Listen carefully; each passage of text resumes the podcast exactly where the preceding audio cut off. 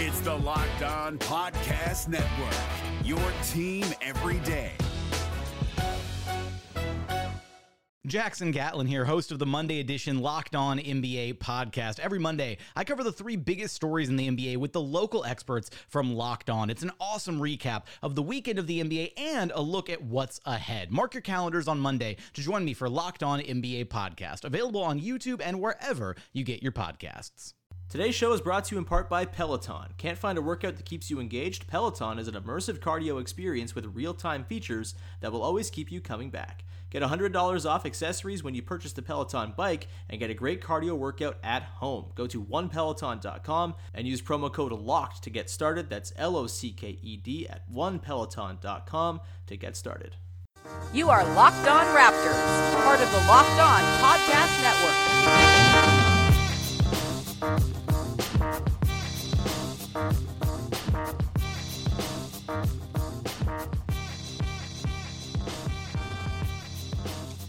Hey, how's it going? Welcome to episode number five sixty-five of Locked On Raptors for Monday, September sixteenth. I'm your host, Sean Woodley of Raptors H Q dot com. You can find me on Twitter, as always, at WoodleySean. Find the show at Locked On Raptors, where you can find links to every single episode of the podcast. And, of course, please make sure you're checking out the Locked On Podcast Network team-focused shows for all thirty N B A teams. We've got Locked On Fantasy Basketball going strong right now. If you're getting ready for your drafts, Josh Lloyd has you covered uh, to a ridiculous degree of detail over there.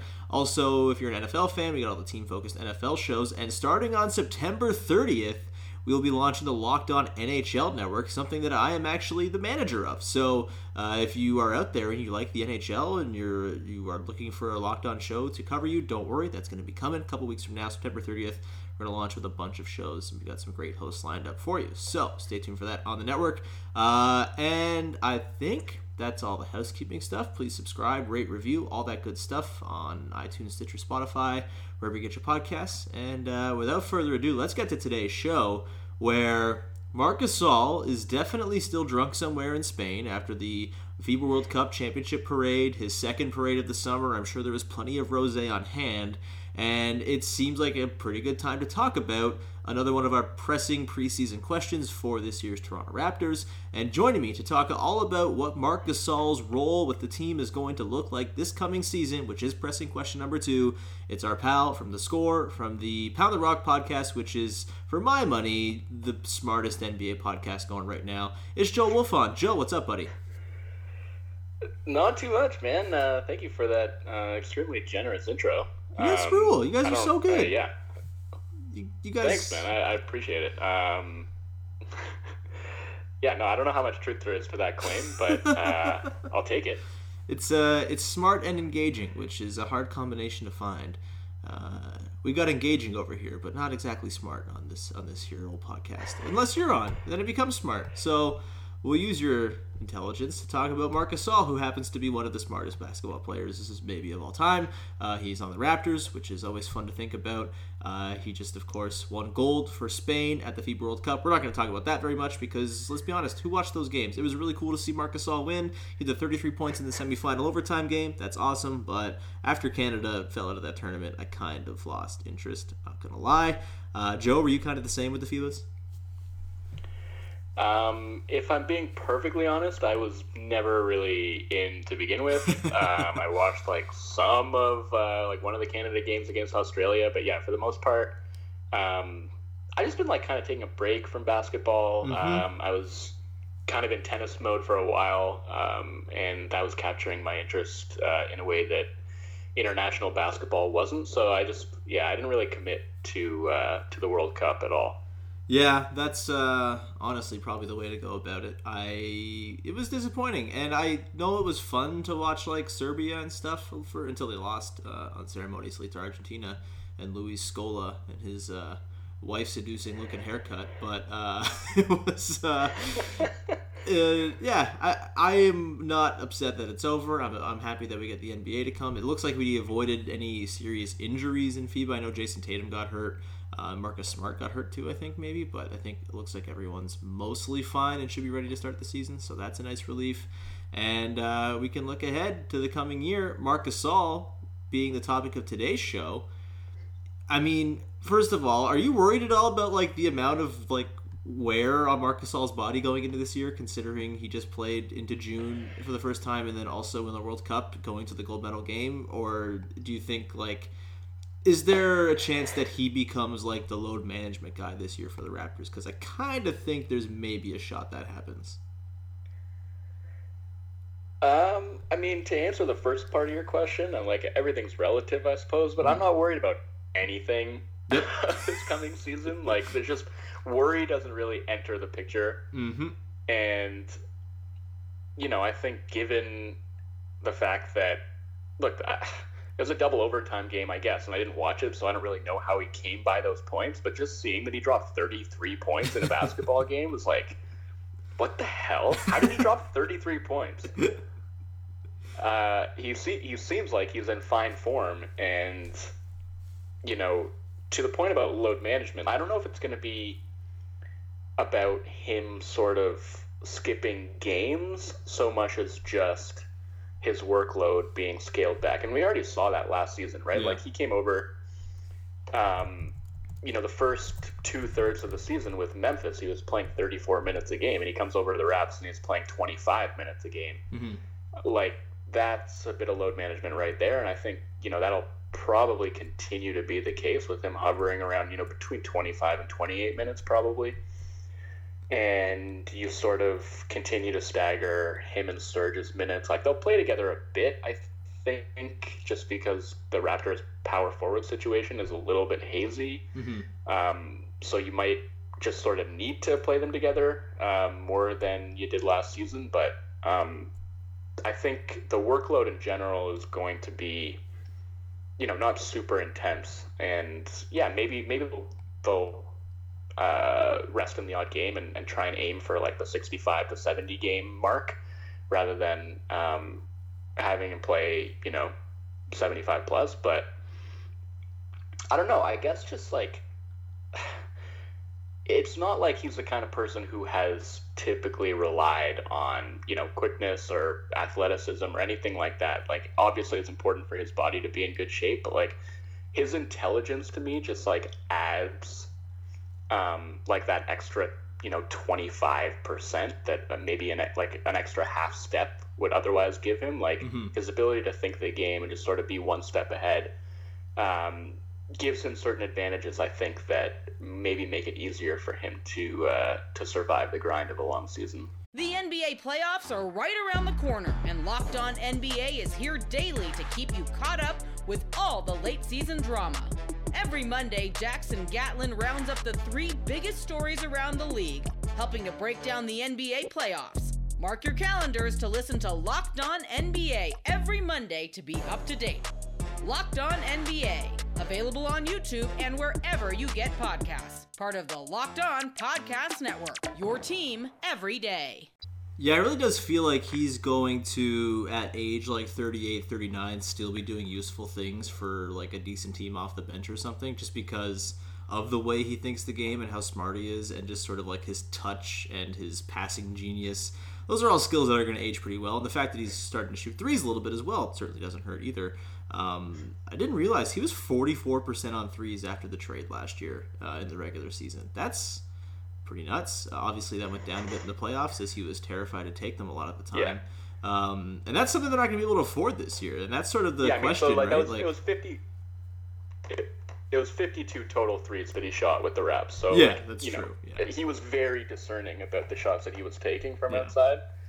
Um, and I, I kind of think that needs to change this coming season. Like, he can't be so discerning. Like, they really need him to space the floor because they do not have a lot of floor spacers.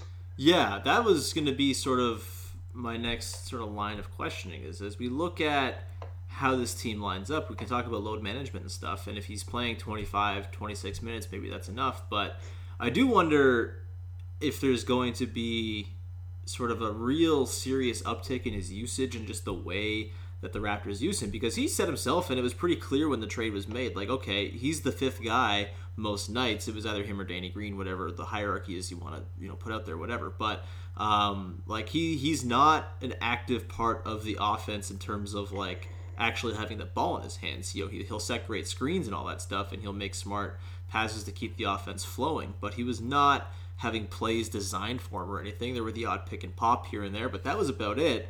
And because of what this team is now, when you lose Kawhi and then to a lesser extent Danny Green, there's less three-point shooting, but the, the most glaring, obvious hole in this team to me, and I think will sort of be what keeps the Raptors from being like an insanely good offense once again, unless they can find some culture reset magic or something like that, which I guess is on the table, um, is like there's just not a lot in the way of creation. And, you know, you could, I guess what Gasol's logical sort of role in filling that gap in is, I guess, he has the ball sort of at the elbow a little bit more, picking out cutters and stuff. The, the things that we thought maybe he was going to do a little bit more often when he came, but they didn't really do that much. And there was, you know, some weird sort of back and forth with, with, with what lineups he was playing with and who he was playing with a lot. And he seemed to have a lot of chemistry with guys like Norm and Fred VanVleet in those situations where he was having the offense flow through him. When he was with the, with the starters, it wasn't so much that. He was just kind of a screener.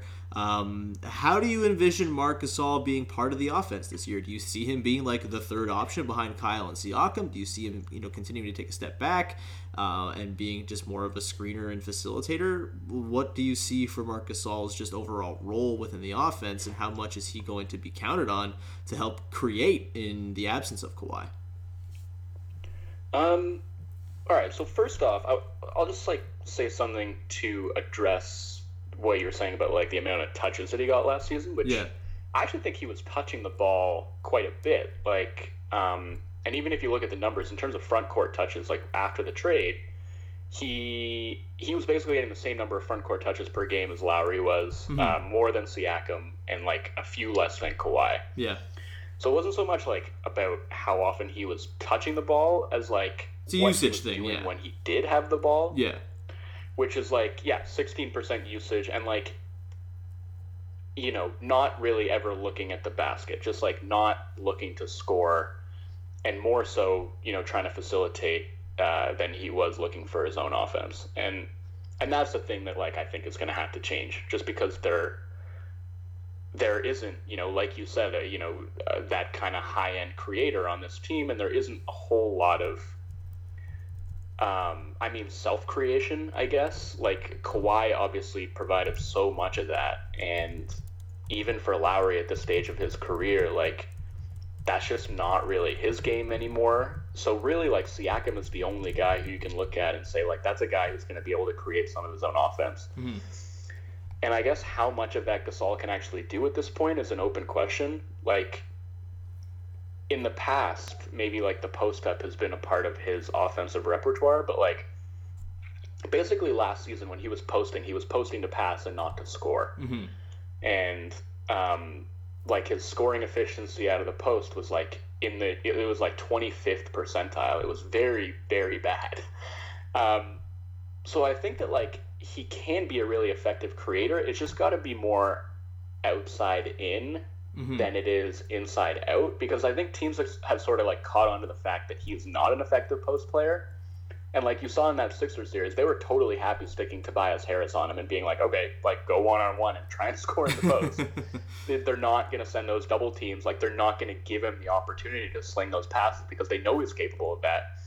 And they kind of know at this point that he's not really capable of scoring one-on-one in the post the way that he once was. Mm-hmm. So I think the the idea of him playing more sort of on the perimeter and making passes out of the high post, facilitating from the elbow, drawing defenders out to the three-point line, and like I said before, just like having maybe a little bit less of a discerning eye when it comes to the shots that he's willing to take from three-point range.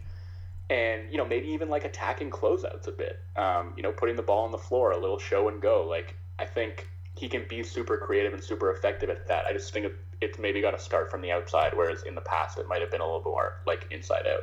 Yeah, and I think that's one of the nice things about this year's team and the lack of worry about anything that you alluded to off the top. It's just like he can afford to be a little creative and afford to sort of go outside of, and maybe it's too late on in his career at thirty-four to like adopt new skills, but he has enough touch and sort of wherewithal, I think, to do what you said and attack closeouts and work from the outside in.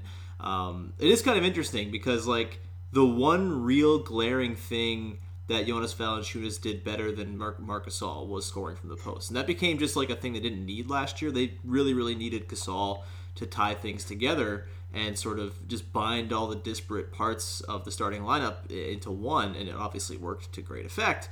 Um, but you would, I mean, I, I wouldn't rather you know, Valanciunas be on this team than Gasol per se, but his skill of being able to just like get buckets in the post at a rate, you know, for post-ups, which is an inherently inefficient play, for him to be even like sort of efficient at that is kind of remarkable. And that's just not what Gasol is going to be. It's it's always going to be a, like a sub, you know, zero point eight point per possession play for him, um, and that's just, he's not going to be able to add that. So yeah, it's going to have to come from different places, and I wonder if maybe they'll just sort of, if you think back to like what they started to have Jonas do the last couple of years he was there, they sort of had him do some of that outside-in stuff, right, where he would run those really high dribble handoffs and things like that, but he didn't quite have the gravity to really make that into a super useful play. Like, he couldn't pop out of that and have teams really care. Like, Gasol actually does have some gravity as a, as a pick-and-pop threat, so maybe that's a way to sort of loosen up the offense a little bit. It's just to have him out there, you know, running those, those high screens, running that, that that handoff action, and then you can sort of leverage that into other things, and maybe defenses will have to respect him that way because they don't need to respect him as a post-up guy. Um, it's really interesting. I, I do, like, if you just had to, like, guess, I think he attempted...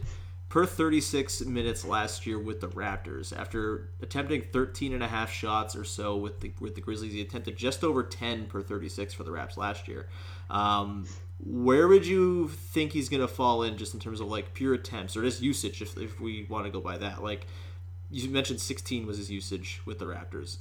It feels like it's got to be higher than that. Mm-hmm. And like, maybe that's yeah, leading to inefficiency, gotta, and maybe that that's like twenty. Yeah, twenty. That yeah, that'd be nice to see. I it just feels like a lot of guys are gonna have to have serious bumps, and maybe this is like, I'm pretty high on the Raptors defensively, and Gasol's a big reason for that. I am a little skeptical they're gonna be able to crack top ten in offense, and it is just because I think, while I would like to see, just as a person who likes to enjoy watching basketball, I'm very cool with Kyle and Gasol and Siakam all bumping their usage significantly. I just don't think you're ever going to find anywhere close to the efficiency that you had with Kawhi, with that insane high usage sort of leading everything and those guys all chipping in around him. Um, and that's maybe a very obvious thing to say. Um, but I don't know, do you think there's a chance they could sort of go back to that twenty seventeen eighteen style where they really... And I mean, it's so weird. It seems like the Raptors are just always a top five offense no matter what, and maybe this doesn't matter, and they'll figure it out again because of Nick Nurse or whatever. But do you see them sort of adopting that sort of... just out of necessity almost, that culture reset style of offense where, you know, Kyle cedes some of the constant having the ball in his hands, he's running around, um, mm-hmm. running off screens and stuff like that, and there's just like constant motion all over the place? Like, do you see that sort of a, the, them adopting that? Because they abandoned that significantly last year just because the circumstances called for it, with Kawhi being such a singular talent. Yeah, I mean, circumstances is exactly it, and I think they're going to have to kind of... revert's the wrong word because I don't see it really as a reversion, at least stylistically. Mm-hmm. But yeah, like, it's got to be more egalitarian. They don't have a guy like, I mean, I, I have really high hopes for Siakam and what he can do this year, but he is not Kawhi in terms of the efficiency that he's going to be able to generate just by isoing like ten or fifteen times a game. Mm-hmm. I don't think he's there yet. Um, you know, if he ever gets there, like, I, again, I have really high hopes for him, but like, he has a lot of things, to me at least, that he has to prove before I can believe that he's going to be like a genuine night to night threat, um, to just generate his own offense to the tune of like twenty plus points a game, mm-hmm. with like sixty percent true shooting. So yeah, so I think it's going to have to be a lot more of those motion sets and, um, you know, guys basically sharing the load and moving the ball. And like, I think like Lowry and Gasol is such a good pairing because Kyle is so good at playing off of the ball, mm-hmm. and you just know that Marc is going to be able to find him like in the right spot so often. And it, I think it's really good for Kyle to just have somebody else who can play make and allow him to just skitter around and find open pockets of space and relocate for those three pointers. Like, I, I think as much as I like the offense when he has the ball, like, it is also extremely effective when he doesn't have it. And mm-hmm. especially if you look at this roster and you think about, you know, the dearth of shooting, you need somebody playing off of the ball who can create a little bit of space. Um, and and so, you know, I, I like the idea of putting the ball in Marc's hands a little bit more, uh, and have him facilitate, you know, from the elbow, from the high post. Yeah. And I think the offense is really, like, it's going to look pretty. Um, I think it will, uh, but Um, I don't know. I mean, it's contingent on a lot of things, I guess. Uh, but, you know, you said it, like his usage can't be sixteen percent. He is going to have to be some kind of a threat to score in order to open things up, in order to open up those passing lanes that he can exploit so well. Like, if he isn't a threat to score, those passing lanes aren't really going to be there to the same extent. Guys are going to sag off him if they don't think he's willing to shoot. Um, they're going to play him straight up if they don't think he's, you know, a threat to score inside. And I think another important thing is you talked about, you know, J V being a more efficient post scorer. J V was also a much more efficient scorer on the roll. Mm-hmm. Oh, and so good. I'd like to see, yeah. So I like, I'd like to see Gasol just like rolling a little bit harder to the rim and like mixing things up in terms of when he pops and when he rolls, mm-hmm. because I think you make things a little bit easy on a defense when, if they know that the pop is coming, um, like they can just sit on that as opposed to like, if you're keeping them on their toes and like one of, um, I can't remember, I think it was game three, uh, in the finals when, um, Gasol was just like really rolling hard to the basket and it was one of his best games in the playoffs. And mm-hmm. I just like, I want to see him do that a little bit more. Like, ultimately, I think he's going to be more effective as a pick-and-pop guy than as a pick-and-roll guy, but I think you just got to mix it up a little bit and keep the defense on their toes, you know what I mean? The N B A playoffs are right around the corner, and Locked On N B A is here daily to keep you caught up with all the late-season drama. Every Monday, Jackson Gatlin rounds up the three biggest stories around the league, helping to break down the N B A playoffs. Mark your calendars to listen to Locked On N B A every Monday to be up to date.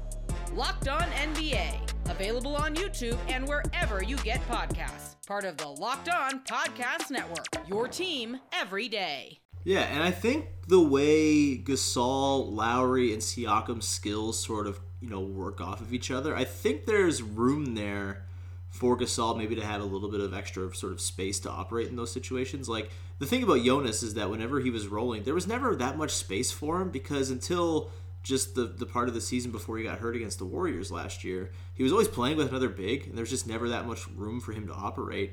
And the way that the Raptors, you would figure, are going to play, like there'll be a lot of Siakam in the corner if they're running high pick and roll with, with Lowry and Gasol, and it just feels like it'll be more spread out for Gasol to do stuff in that situation, and because he's such a good passer, if there's any sort of cheating by defenses, if he can prove to be a pretty good scorer there, like he can pick that apart pretty easily. He can pick out cutters. Like, I think we're going to see a whole lot of like Lowry, Gasol, high pick and roll. Gasol catches it on the roll, and you have like Siakam or O G cutting baseline. That's going to be something we see a ton this year, and I think those skills sort of offset each other really nicely.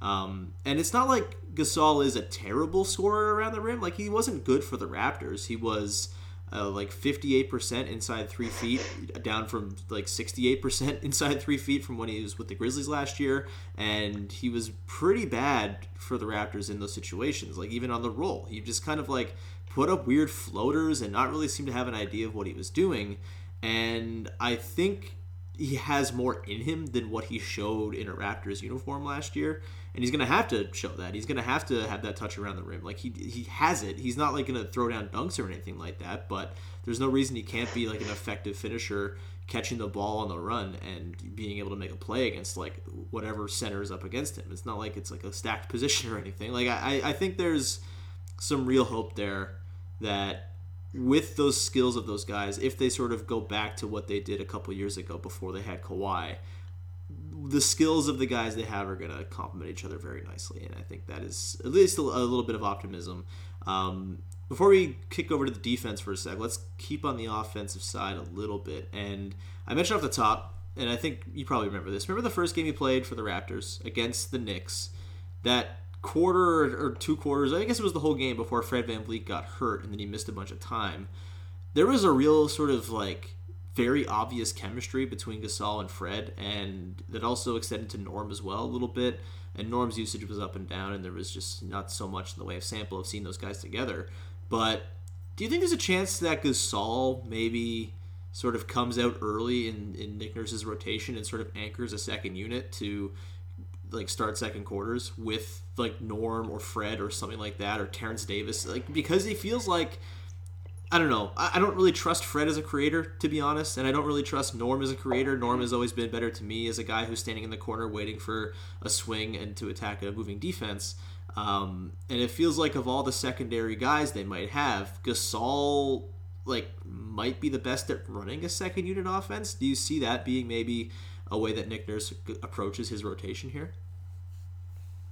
Um, yeah, I mean, I hadn't thought about it until right now, but um, I think that's definitely an option. I don't think I don't, like rotationally, I don't think anything is off the table. Yeah. Um, and you know, I think we're gonna see Nick Nurse try a lot of things this season. Um, you know, to me, like Fred has always been at his best when he's playing next to uh, another creator, and um, like he's been. To me, at his best when he's playing next to Lowry, but he's also been very good playing next to DeLon Wright.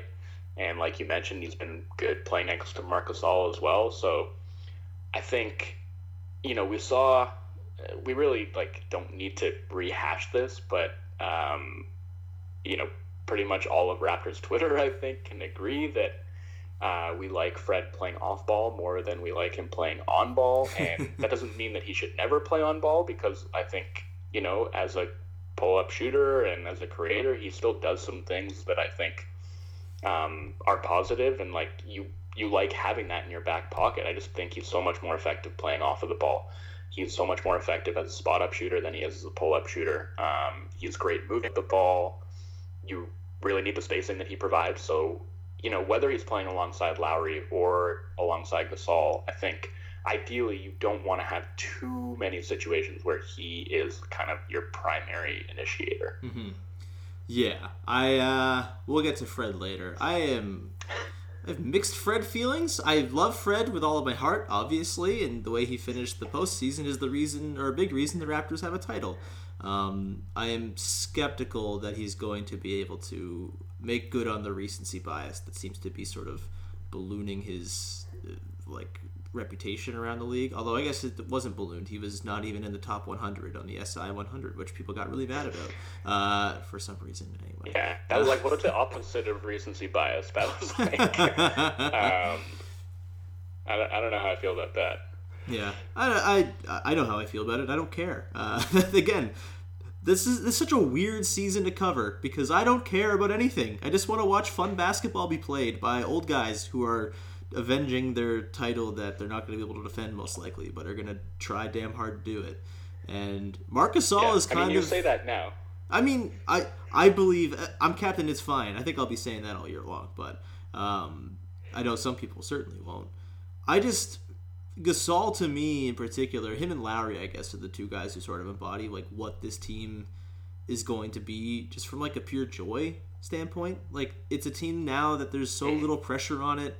Gasol and Lowry both have their titles. Like, they don't have to worry about like chasing rings if they don't want to. Like, they can sort of rest easy knowing their legacies are going to be cemented. And for Gasol, I mean, it just feels like, I mean, we've seen how much rosé he's drunk this summer. I think he just feels kind of liberated and chill and just happy. And I think it's going to maybe not be like a fifty-five win team or anything like that, but I do think it's going to be a really enjoyable team to watch. And Gasol is going to be central to all of that because of the way he plays, because he throws crazy-ass passes cross-court from like the far post. Like he, he does really interesting kind of unique basketball things, and I think that's going to really sort of lend itself well to this Hakuna Matata-ass season that is to come for the Raptors. Um, quickly, let's touch on the defense. Do you think Gasol can, like, anchor a top six seven defense, which I think this team has the capability to do, and maybe it's not even so much about the big man as it is about the wing, per, like the perimeter defense, and how O G comes along, and how Siakam progresses on the defensive end as well as the offensive end, and how he sort of holds up on defense under the intense scrutiny he's going to face as an offensive number one, and maybe he's going to give some back on the other end. Um, so maybe it's not really a Gasol question, but like, are you confident, having seen what he did in the playoffs, especially against uh, poor, poor Joel Embiid and poor, poor Nikola Vucevic, uh, and all manner of other bad, uh, bad matchups for him? Like, are you confident this team can be as good defensively as it probably has to be to be a real threat, to be like the three seed in the East with Gasol playing twenty-six, twenty-seven minutes as the anchor at center? Yes. Um, and I think, you know, if you're saying, can Marc Gasol anchor a top five or six defense, like I would just say that it depends on the personnel around him. Mm-hmm. I think this is the right personnel around him to make that possible. Um, just because there there is so much defensive talent on this roster, and I think there's the perimeter defensive talent to make his job a little bit easier in the middle.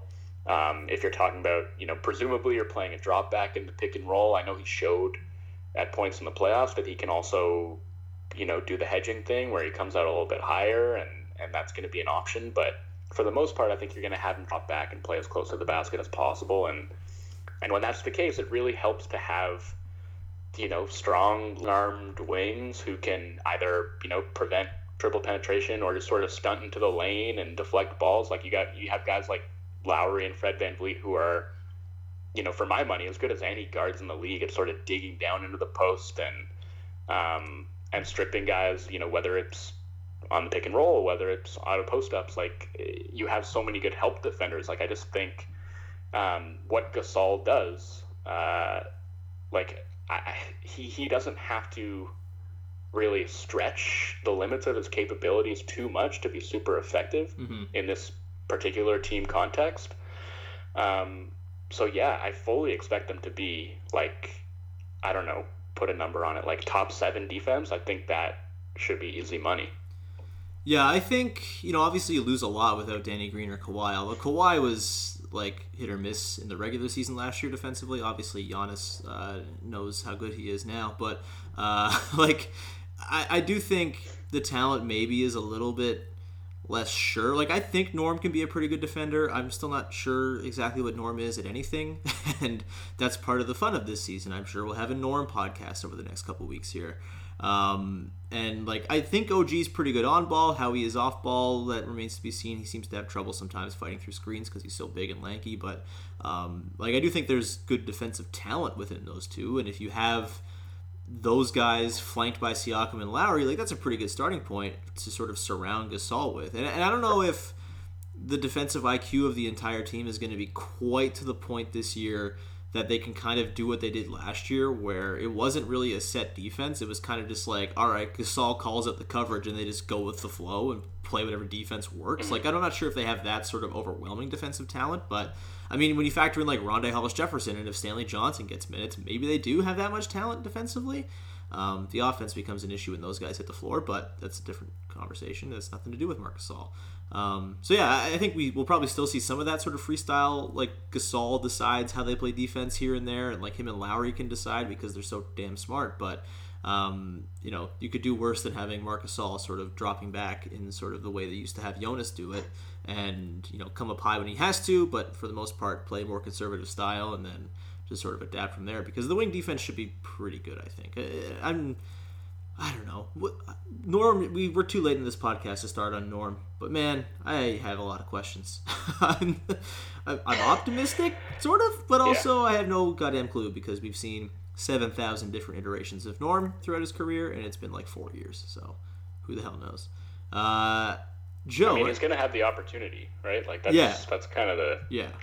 That's where we're at. Like, the opportunity is there, and um, you know, that, that starting two guard job is his for the taking. Like, it's just a question of whether he steps up and takes it, and yeah. can be effective in, in extended minutes in that role. And I will say, if there's someone who I think in that starting five who could sneakily, if Norm gets that spot, which I assume he will to start the year at least, considering they have three more years and thirty something million invested in him, um, I would assume that.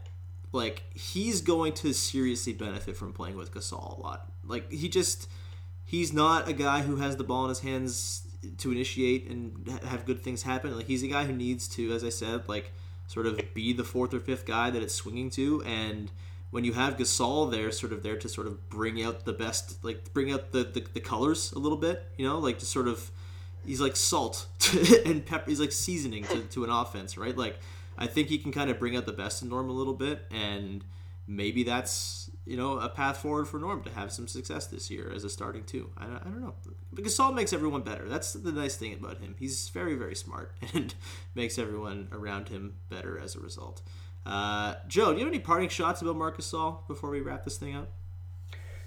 Well, I feel like it's, you know, the, the, the big question about Gasol that we haven't even really touched on is, like, will he be on the Raptors by season's end? Yeah, yeah. Are you, you know, like, have you have you not consider the possibility that he might just he might be traded?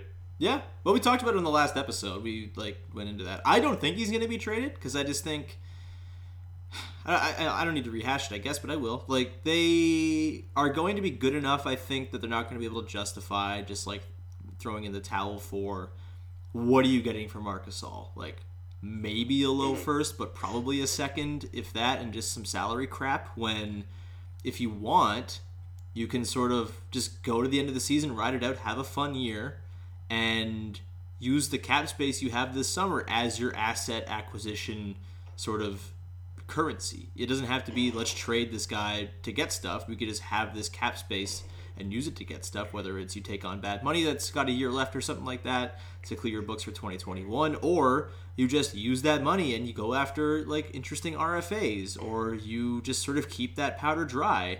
There's value in the Raptors keeping that cap space. So I am firmly against trading any of the three guys. Like, I just don't think it makes that much sense. Um, and maybe that's because I just want to watch a low-stakes season where I don't have to worry about anything, and I'm okay with that. But um, I don't know. Like, do you? Would you like to see him traded? Do you think that's the right way to go forward, asset management-wise, or like I, I don't know. How do you how do you feel about it all? Um, yeah, no, I think it'll just be totally dependent on where the Raptors are at yeah. come trade deadline. Like, you know, are they kind of struggling to keep their heads above water? They're hovering around five hundred, or maybe they're below five hundred. Like, then absolutely, I think you see what you can get for him. Um, although maybe if that's the case, there just like isn't going to be much of a market for him at all, because mm-hmm. how good a season can Marc Gasol be having if the Raptors are floundering to that extent? Yeah. Um, I don't know. Uh, but yeah, I mean, I think if he does finish the season with the Raptors, that's probably a good sign for the Raptors, like that they've had a pretty good year. Um, and I guess my follow-up question to you would be, if he does finish the year with the Raps, would you be comfortable with them re-signing him, or like what amount would you be comfortable with them giving mm. him uh, in terms of years and dollars? That's a good question. I I guess it would depend on what he looks like this year, right? Like, if he looks like he's sort of declining very clearly and he just can't just sort of shoulder the load that he's going to have to, then maybe you just let him walk. I mean, I, I'm fully on board with giving Lowry a contract next summer. Like, whatever it is, I'm, I'm pretty cool with it. I I don't imagine the market will be that insane, although I guess he'll be, be like one of the best free agents in the market, so maybe it will be insane. I don't know. But um, Gasol, I think... he might be the best free agent on the market. Yeah, like, that's crazy. um, um, and Gasol's I'm, probably top five if that's the case. I think of one who might be better. Yeah, I guess like if... like. If Siakam goes to R F A, or whoever the R F As are, maybe, but they that never really materializes into anything meaningful anyway. So, um, yeah, I, I don't know. You answer first.